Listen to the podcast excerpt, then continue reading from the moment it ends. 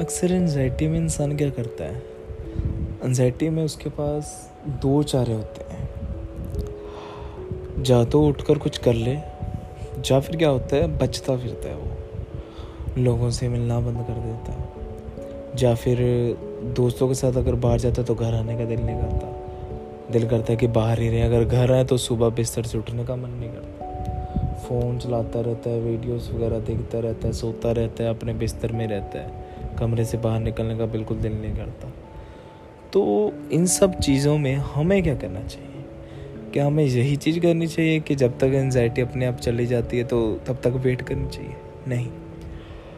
हमें करना चाहिए कि उठो, पहले देखो कि आपके पास क्या चाह रहा है, आप क्या कर सकते हो।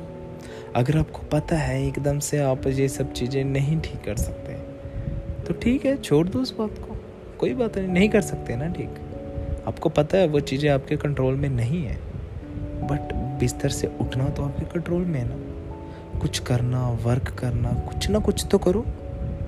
यहाँ पर आप वीडियो देख रहे देखो एनजाइटी होती है नो डाउट अंदर हो, मैं नहीं कहता कि बाहर जाओ, अगर आपको लगता है कि आपने कुछ ऐसी चीज़ें बाहर जाकर आपको प्रॉब्लम क्रिएट हो सकती है, ना जाओ बाहर, कोई बात नहीं। अंदर बैठ के कम से कम काम तो करो।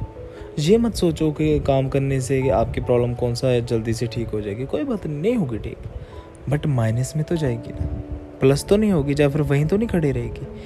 पता तो है ना, कभी तो माइनस में जाएगी ना। कुछ तो एफर्ट्स करो।